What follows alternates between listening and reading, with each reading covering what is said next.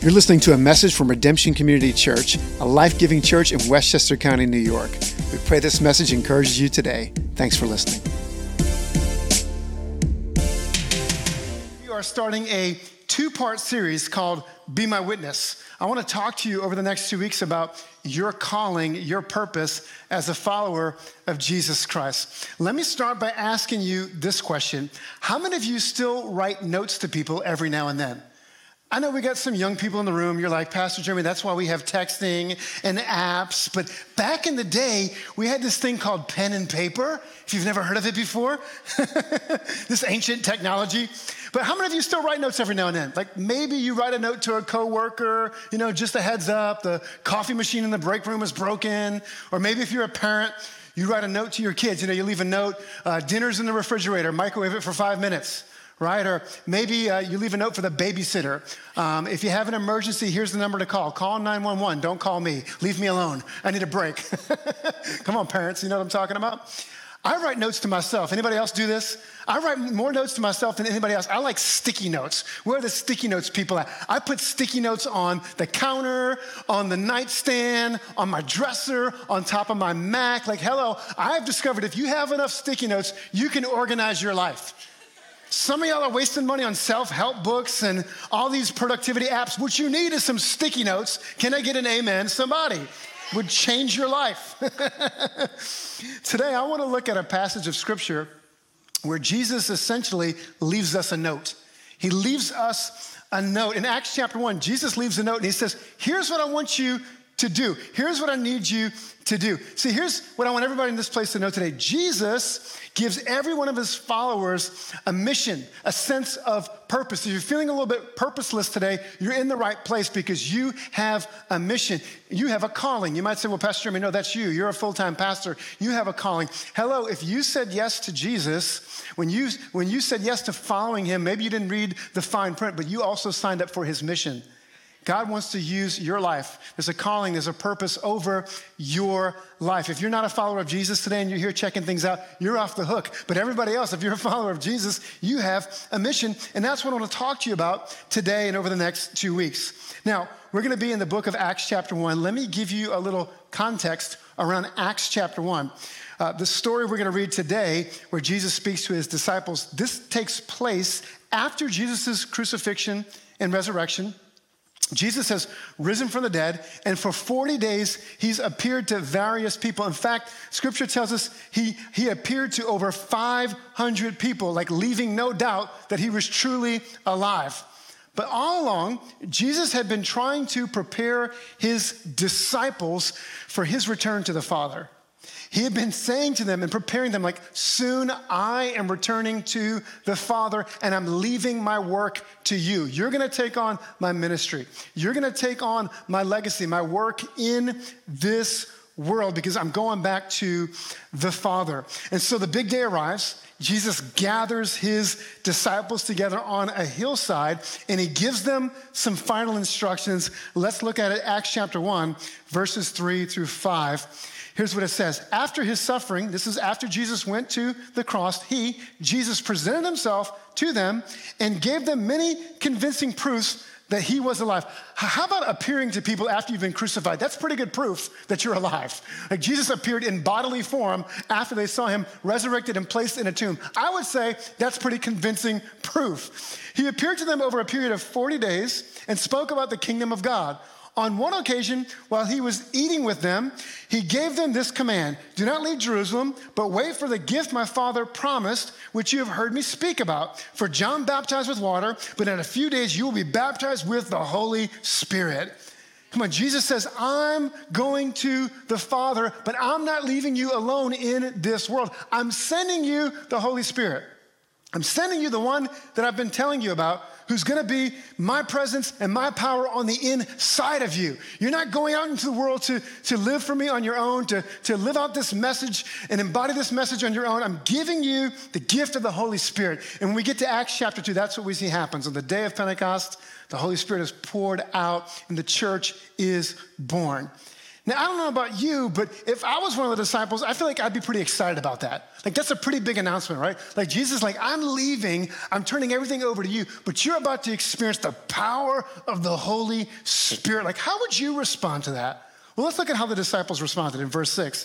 It says, Then they gathered around him and asked him, Lord, are you at this time going to restore the kingdom to Israel?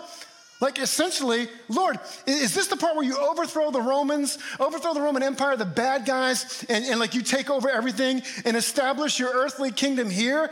And Jesus is like, you know that emoji with the head down? Jesus is like, are you guys paying attention? Like, are you, are you following me? Is anybody listening here? Like, I just told you, I'm going to the Father.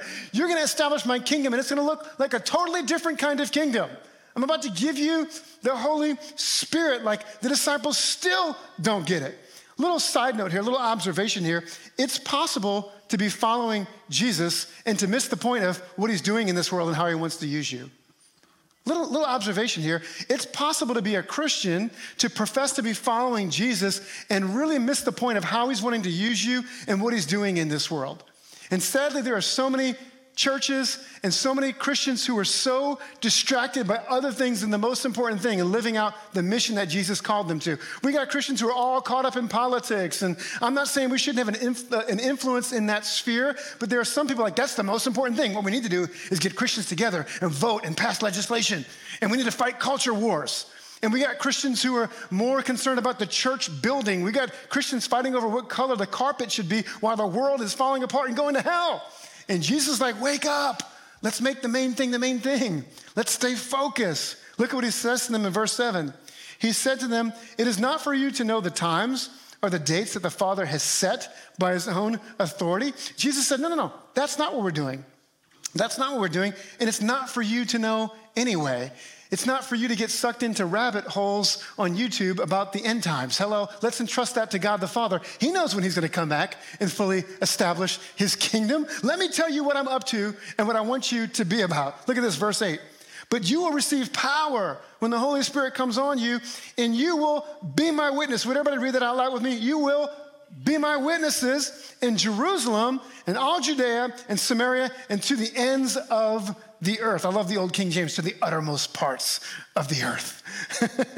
Jesus says, I'm, I'm leaving to return to the Father, but I'm sending the Holy Spirit to empower you to be my witness. You're going to carry on my work, my legacy, my ministry. You're going to be the mouthpiece of my love in this world. Notice he didn't say, and you and you will uh, you're going to receive the power of the Holy Spirit, and you're going to have great church services where you really feel good about yourselves. Come on, some of you grew up, some of you charismatic people, you grew up in Holy Spirit churches where it was a Holy Spirit huddle, and Holy Spirit was all about recreational purposes. We're gonna gather together and feel really good. That's not why the Holy Spirit was poured out, church. You will receive power from the Holy Spirit to be what? To be my witnesses, to do the work that I've called you to do. And what did Jesus say that his mission was while he was here on this earth? Well, he said it in Luke chapter 19, verse 10. He said, For the Son of Man, which was a prophetic title he used to refer to himself. The Son of Man came to seek and to save the lost. Like that's what it's all about. That was Jesus' heart. That was his mission. That's what we see Jesus do all throughout the Gospels. He goes to the broken, he goes to the marginalized, he goes to those who have been forgotten by the religious leaders. Jesus said, I'm all about seeking and saving the lost. I'm about going to the ones who are far away from God. Those are my people. Amen? So thankful that his heart was for the lost. That was his mission then, and that's his mission for you and me as followers of Jesus Christ. That's why we exist in this world. In fact, our mission statement as a church is this we exist to help people find new life in Jesus Christ and to follow him completely. Come on, church, that's what it's all about. That's what it's all about. We exist to help people experience new life in Jesus Christ and to follow Him completely. That is our mission. That is our top priority. That's why we baptized eight people last Sunday. Can we give thanks to God in this place today? That is why we exist as a church. And so here's the big idea today to be a Christian is to live on mission. And that mission is to be a witness to the love of Jesus Christ. To be a Christian is to live on mission. Jesus didn't just come to do everything, it's not just for you. He didn't just save you for you, He's got a purpose for your life, and it's about something so much bigger than you. And so, His mission for us is that we would be a witness to His love. Now, let me say a word here about the word witness, okay? I did a little studying of this word because the New Testament was originally written in Greek. And the word witness here has a legal connotation.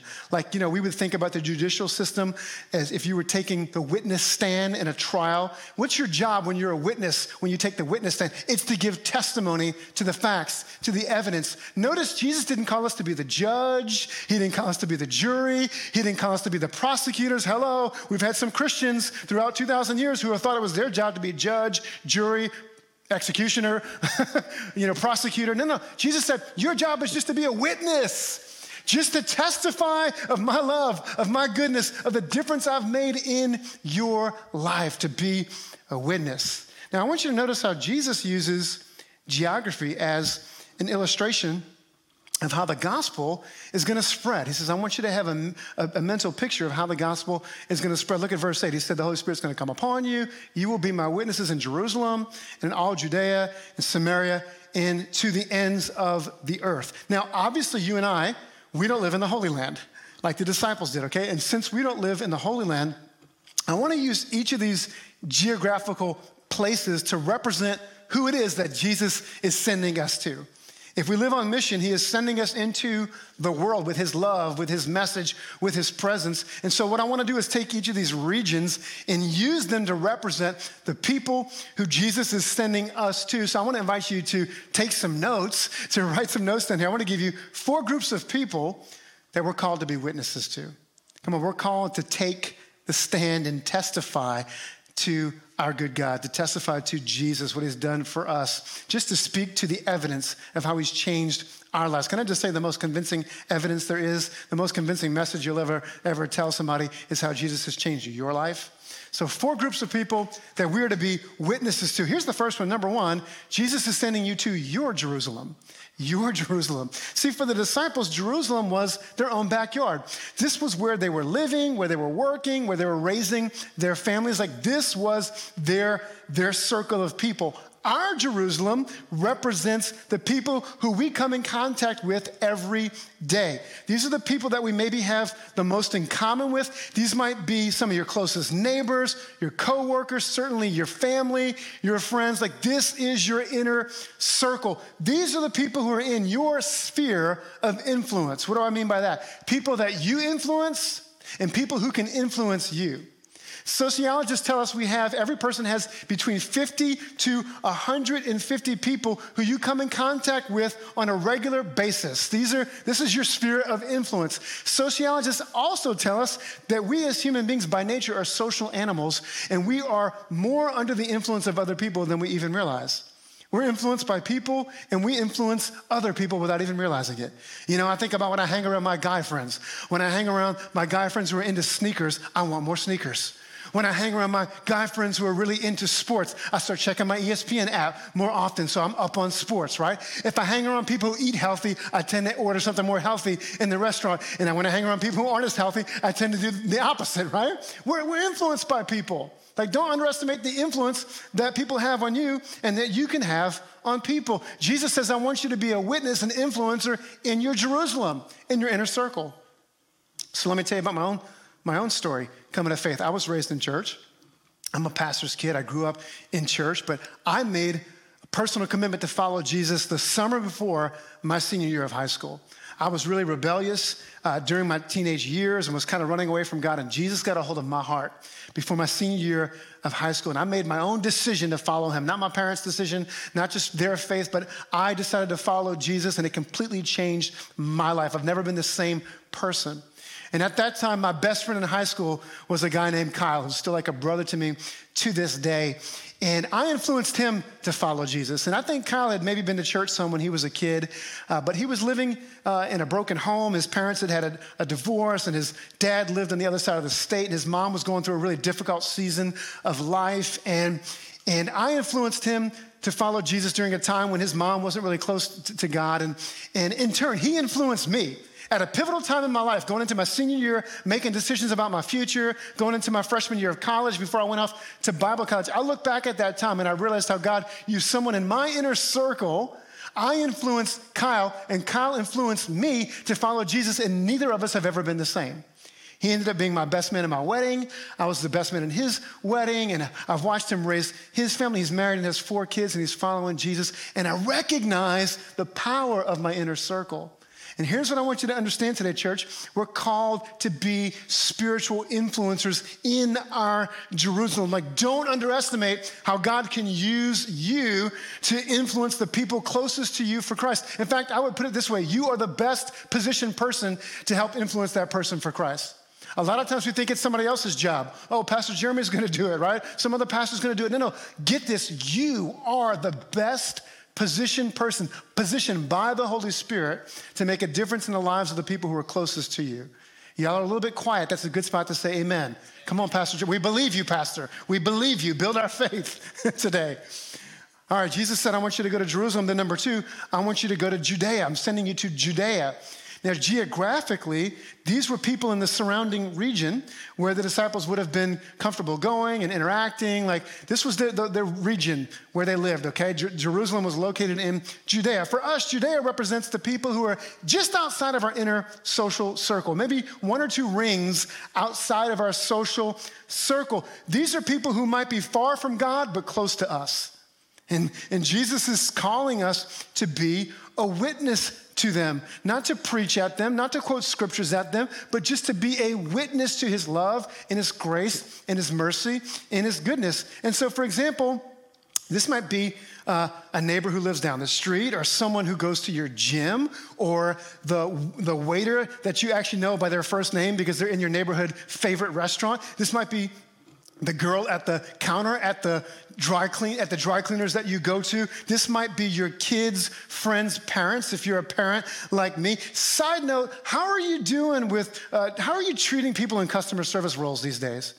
Seriously like that's a really good challenge for us as christians because we're living in a world first of all customer service i know is an all-time low. It's easy to be frustrated with people in customer service but i also think what it's like to be treated you know these days working in customer service I mean, we have an opportunity to be a breath of fresh air. I hope you're a generous tipper. Hello, when you're in restaurants. Do you smile at people every now and then? Like, do you see people? I, think we go through our daily lives, and sometimes it's just so easy because we're so busy, because we're fast paced New Yorkers. I think sometimes it's easy to go through our day and just not even see people. You know what I mean? Like, every now and then when I'm in the grocery line checkout, like, I just smile at somebody. Like, not in a weird way, you know, like a serial killer.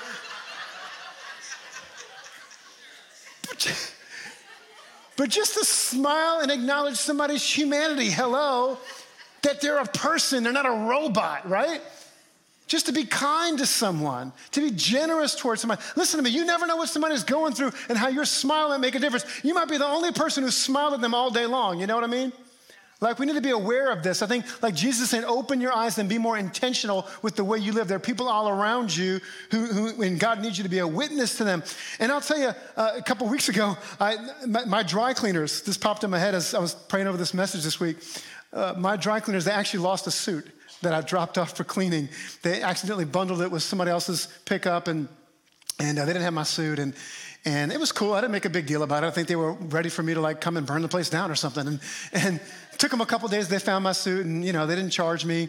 And so I still go to the cleaners. It's fine. It's my, it's my neighborhood cleaner. So the other day I, dro- I stopped by to drop my suit off again. And when I walked in, the girl put her head down like right away, like, oh God, here he comes, you know. And I think people are just so used to other people just making a huge deal and being nasty and mean about that stuff. And I walked in, I'm like, girl, it's so good to see you. You're in here all the time. You keep this place running. And, and her name's Mimi, and just trying to be friendly with her. And she kind of perked up. And you know what she asked me? She said, What do you do? Like, what, do you, what kind of work do you do? And good thing I hadn't been rude to her, right? I'd have been like, I'm the pastor at First Baptist Church. Like, I wouldn't even said the name of our church. but here's the reality when that whole screw up happened, I recognized it was an opportunity to show grace and to show love. I'm not trying to pat myself on the back. It's because I recognized, like, this is what I'm called to do, to be an influencer. And so I got to tell her I'm a pastor, and then she got distracted with some other customers. But next time I go in there, I'm going to invite her to our church. She's on my list of people. And so I think we just have to live with intentionality. You got to open our eyes to the needs and the people who are around us on a, on a regular basis, church. There are people around us, and we have opportunities to see them.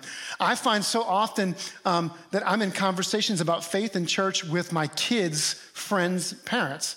So we're at that age where we have uh, a son in middle school and elementary, and, and uh, my oldest is in high school. But the younger kids, they're, they're playing sports, and we're always at school events. And I've been coaching my son's basketball team the last two years and getting involved in the community. And of course, people find out what I do, but so often people ask me about church. People ask me about faith. Uh, I think about a few months ago, I was picking my son Michael up from his friend's house, and, and I got to talking to his friend's mom, and I wasn't preaching at her or anything like that.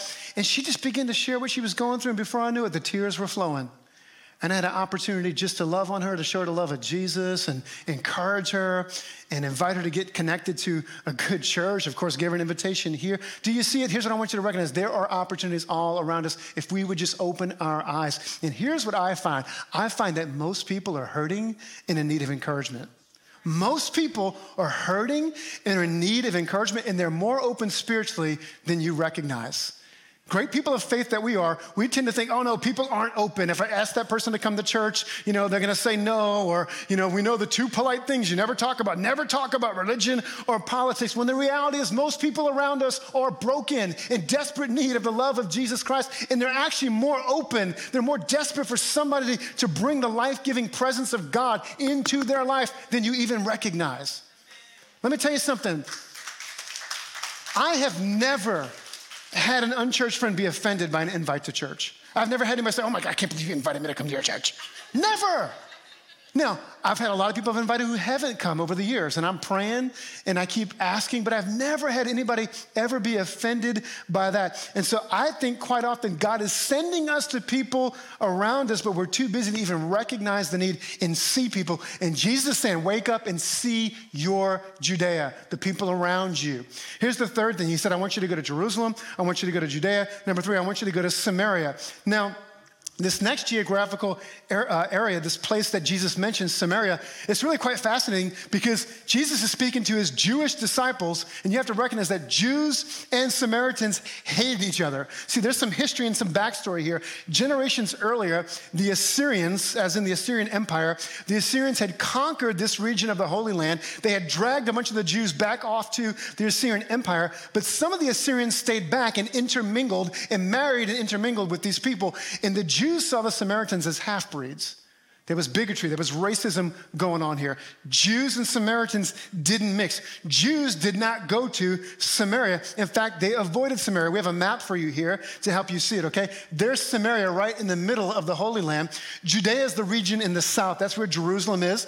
And then Galilee is there in the north. That's where Jesus' ministry was centered around. And often, Jews, when they would travel between Galilee and Judea, you can see how much easier it would be to go through Samaria. But because the Jews despised the Samaritans, Samaritans so much, they would actually go all the way around, miles out of their way, so they didn't have to pass through Samaria. Okay? So here's what I want you to recognize that Samaria represents those who are not like us. Those who are not naturally inclined to be around and hang out with. But while most Jews avoided Samaria, Jesus purposely traveled through Samaria. Let's look at this in John chapter 4, verses 3 through 4. Here's what it says So he, Jesus, left Judea and returned to Galilee. He had to go through Samaria on the way. Jesus didn't have to go to Samaria, Jesus chose to go through Samaria. Why? Because Jesus was modeling something for us. He was modeling something for his followers that you are called just as much to the people who are not like you, who don't think like you, who don't look like you, just as much as you are to those who are like you. He was showing us something. In fact, later on in, in the Gospel of John, John tells us in John chapter 4, this same chapter, that Jesus stops by a well and talks to a woman at a well. And we read that and we don't think anything about it. But in Jesus' time, this was scandalous. His disciples were wondering what he was doing. First of all, Jesus was on the wrong side of the tracks, he was in the wrong neighborhood. Okay, Jews didn't hang out with Samaritans. Second of all, he was speaking to a Samaritan woman. Men and women, you didn't, men didn't speak to women at that time if you didn't know that woman. You didn't just speak to a woman in public. It's not the way things worked back then. And here's Jesus talking to this woman. And third of all, we find out she kind of has a sketchy background. And here's Jesus sitting down, spending time talking to her, and she ends up putting her faith in him. But the disciples are scandalized. Why? Because their society had erected all of these barriers because of all this baggage to separate the Jews from the Samaritans. But aren't you thankful that Jesus didn't build walls to keep people out? He crossed lines to bring people in. Come on, He crossed the line of your sin and your shame and your brokenness to bring you and me in. Jesus wasn't a wall builder, He was a line crosser. He crossed lines to bring people in, to bring people close. And the division in our culture, there's so much divisiveness in our culture. It's led many of us to believe, sadly, even many Christians, that if you don't look like me, if you don't vote like me, if you don't think like me, if you don't believe like I believe, then you are my enemy. That is the cultural moment we are living in right now. That is the Fox News, MSNBC world that we are living in right now. That if you don't think like me and you're not like me, then you are my enemy. But Jesus shows us the opposite. Jesus shows us that if you're if you're not like me, then you are someone to be loved and known and understood. In fact, I'm gonna go out of my way. I'm gonna cross lines to get to you because you too are someone made in the image of God. You too are someone that Jesus Christ gave his life for. Am I preaching to anybody who's living in the real world like me right now? Jesus said, They're not your enemy. They're not your enemy, they're your mission field. We're living in a culture that wants to convince us that people who aren't like us are our enemy. And Jesus said, No, no, those are the very ones I'm sending you, you to. So my job as a follower of Jesus is not to judge you or to change you. Like my job is to love you in such a way that you see the love of the Father in me. If you get that right, you've got everything right. And we have really lost the art in this cultural moment that we're living in of disagreeing with people respectfully. Just disagreeing with people in love. You know it's okay to disagree with someone and still be friends with them. You know that, right? Like, you know it's okay to disagree with somebody and still love them. You know it's okay to have a holy curiosity to recognize that maybe you don't have all of the answers and somebody else's perspective may widen your perspective. You know it's okay to be humble and do that, right? all right, just making sure y'all are tracking with me. Jesus said, I want you to go to Jerusalem. I'm calling you. I'm calling you to go to Jerusalem. I'm calling you to go to Judea. I'm calling you to cross lines and to go to Samaria. And then the fourth thing he says, I'm sending you to the ends of the earth. See, Jesus didn't want us to think small about our impact. He said, This gospel is for everyone, even the ends of the earth. And when we hear that, sitting here in the United States of America, we hear ends of the earth, we think about some remote part of the world. Well, guess what? When you're standing in Jerusalem, the ends of the earth are New York. Aren't you thankful the disciples listened to Jesus and actually took him up on his, on his calling, and they took the gospel to every direction. And here we are today. See, Jesus wanted us to recognize that this message of love is for everyone. Jesus said, This message of love that I'm, I'm giving you, it's, to, it's for every person everywhere. Take it to the ends of the earth. And this is why, church, we invest in missions. This is why so often when we receive the offering here today, we're giving you reports about, about investing and reaching people, not just here locally, but around the world. And so we're investing in missions and we're helping plant life giving churches in this, throughout the nation and other parts of the world. And we're helping uh, fight food insecurity right here in Port Chester, but we're also helping under resourced people around the world and, and uh, helping touch kids in poverty and responding to natural disasters all around. This is why a team of people just a few weeks ago traveled to, the, to Tegucigalpa, Honduras to love on some kids in poverty. Why? Because the message of Jesus Christ is for the world, it's for people everywhere. His heart is for people everywhere. This is what we're called to do, it's for everybody. As I was reflecting on this this past week, I thought about one of my favorite missions projects that we did a couple years ago. Uh, if you're newer to our church, we do several serve events per year. Every month, almost every month, we have a community outreach project. But we have several serve events where the whole church mobilizes to get out of our seats and get into the streets and serve our neighbors. And so, three times a year, we do a serve event. And a couple years ago, one of my favorite projects we did is we served Afghan refugees. So, this was the, during the time when uh, we were pulling all of our, the U.S. was pulling troops out of Afghanistan and that whole debacle that happened there and getting out of the country. And, and uh, there was already an Afghan refugee crisis happening at that time, but of course it was sped up by the events of what was happening in the U.S. withdrawing from Afghanistan. There was people who desperately needed to get out, people who had worked with the U.S. government who desperately needed to get out to save their own lives. And so uh, Afghan refugees were being resettled right here in Westchester. And some of you might remember it got political. In fact, it was during election season. It was really nasty to see how people were manipulating that issue. And in the middle of that, we recognized an opportunity. We're not going to get caught up in the politics. We're going to be who Jesus called us to be, and we're going to love our neighbor as ourselves. Amen? And uh, Pastor Dave ended up finding a wonderful organization that we still work with called Hearts and Homes for Refugees. And we decided we're going to love on these new neighbors coming from Afghanistan. And so we put together, one of our serve projects was to put together care packages for these Afghan refugees. And one of our team members even went to Queens and found this Afghan market, and we bought them like foods and different things that, that they would be excited to have. And here's what I've thought about this. The Holy Spirit just brought this back to me this week. Here were these Afghan refugees coming from a mostly Muslim nation. I'm sure most of them were Muslims. And maybe for them, their first experience of Christians. Who knows what they've heard or thought about Christians up until this time? But their first experience was that they were welcomed to this country by a group of Christians who welcomed them with a care package, welcomed them to Westchester. I have no idea how the Holy Spirit's going to use that, but here's what I know that's what we're called to be, church. That's who we're called to be. Come on, the love of Jesus Christ. It's for people everywhere, everywhere. Jesus left us a note on the counter. He said, I'm leaving, but I want you to stay focused. I've got a mission for you. I've got a purpose for you. I've got a calling for you. You're going to be my witnesses. I want you to take the witness stand. I don't want you to point fingers at people. You're not called to be the judge. You're not called to be the prosecutor. You're not called to be the jury. I want you to be the witness of my love, of my grace, of my mercy. I want you to go to your Jerusalem, to your inner circle. I want you to go to your Judea. I want you to open your eyes and recognize the needs that are around you. And I want you to cross lines to reach people who are different than you and to recognize that this message is for everybody everywhere, all throughout the earth, all throughout the world. Now, why am I telling you all this? We're going to get really practical with the message because we're coming into the fall. This is the last weekend. Obviously, a lot of our church family's still on vacation. People are going to come back from vacation, and we're getting into the back to school time of year. And every fall, our church renews our focus on reaching unchurched people. We always have a series that's, that's meant to, to be a series that you can invite friends to. And so we're doubling down on that this fall. Uh, we're going to give you some great opportunities to put this into practice. So, first of all, you already heard the announcement. We're kicking off a new fall schedule Sunday, September 17th, 9 o'clock, 1045, 1230, with Spanish translation at the last service. So, many of you Spanish speakers have friends and family who need to get connected to a life giving church. Get them here. Okay? We are creating more room, more space to reach more, more people. Uh, we're kicking off a new series called What's the Point? And the whole, the whole series is about finding purpose when life seems pointless. We've all been there before. We've all been through seasons of life where we wondered, why did I go through that?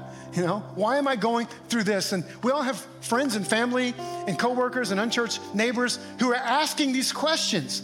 And so in this series, we're going to speak to those questions and we're going to talk about overcoming hurts of the past and, and getting past our excuses and moving forward into purpose. And, and, and we're going to talk about not going it alone in relationships. We're going to talk about things that people care about in this series. And it's going to be a great opportunity to invite somebody. In fact, every morning uh, in September and going into October, we're going to have something fun just, just an extra excuse to invite somebody to church. Sunday, September 17th, we're kicking off with a petting zoo. Come on, where the animal lovers at?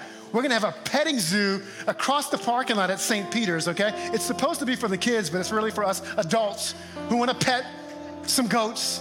And I heard there might even be a donkey over there, okay? It's gonna be fun. And so, of course, the kids are gonna love that. So we're gonna have a petting zoo, and and uh, next week we're gonna have bounce houses for back to school, and and I even heard that one morning we're gonna have a crepe station. Come on, you can get a crepe when you come to church, and we're just gonna have fun. Just gonna we're just coming up with excuses and making it easy for you to invite your friends every Sunday morning over the next few over the next few weeks. Why? Because we want to reach people. We want to live out this message. We want to put it into into practice. Today, when you leave, we're gonna have invite cards for you, and I want to encourage you to take some of those invite cards and pray over them. And think about somebody you want to invite to church. And we have some books for you out in the lobby. Now, this whole series is inspired by a book that our good friend Pastor Matt Keller wrote. It's got a funny name. It's called Donkey Mission. And it's all about the story from 1 Samuel chapter 9, where Saul went on a mission to find his dad's, his father's lost donkeys, but ended up discovering his purpose. And so the book is all about going on a, these seasons of life where it seems like we're going through something that's pointless, but there's purpose in it. And so I want to encourage you, the books are like five bucks. They're made for you to, it's going to be easy for you to get one and for you to buy one for somebody else. So buy a book, put an invite card in it, and invite somebody to come to church. Here's why this matters, church because people are hurting, because people are broken, people are lost, people are looking for answers, and we have the answer in Jesus Christ. We have the answer in Jesus Christ. And I know what some of you feel during a message like this. Well, Pastor Jeremy, that's intimidating for me. Pastor Jeremy, I've got my own stuff. I'm just trying to keep my head above water. Maybe you came into church today kind of feeling low on faith, and you might say, Pastor Jeremy, I'm going through such a, so much of my, my own thing and, and just trying to hold my life together right now, and, and I don't have all the answers. Listen to me, you don't have to have all the answers. You just have to point people to the one who does. You just have to take your place to be a witness to point people. Let me just tell you how Jesus made a difference in my life. And if he did it for me, he can do it for you. That's it. To make it, let me tell you something, there's nothing like, there's nothing like being used by God to make a difference in somebody else's life. And oftentimes, that is the very thing that we need to pull us out of our own funk.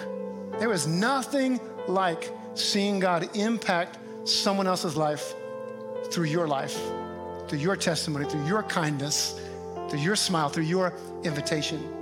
And so we're believing for God to do some great things in our church this fall. Amen. I'm believing over the next few weeks, we're going to need three services to make some more room in this place for what God is going to do. Would you stand with me this morning? We're going to pray. In just a moment, we're going to receive communion. But can we take a moment to pray? And here's the beautiful thing Jesus isn't sending us out into the world under our own power, but He's given us the power of His Holy Spirit.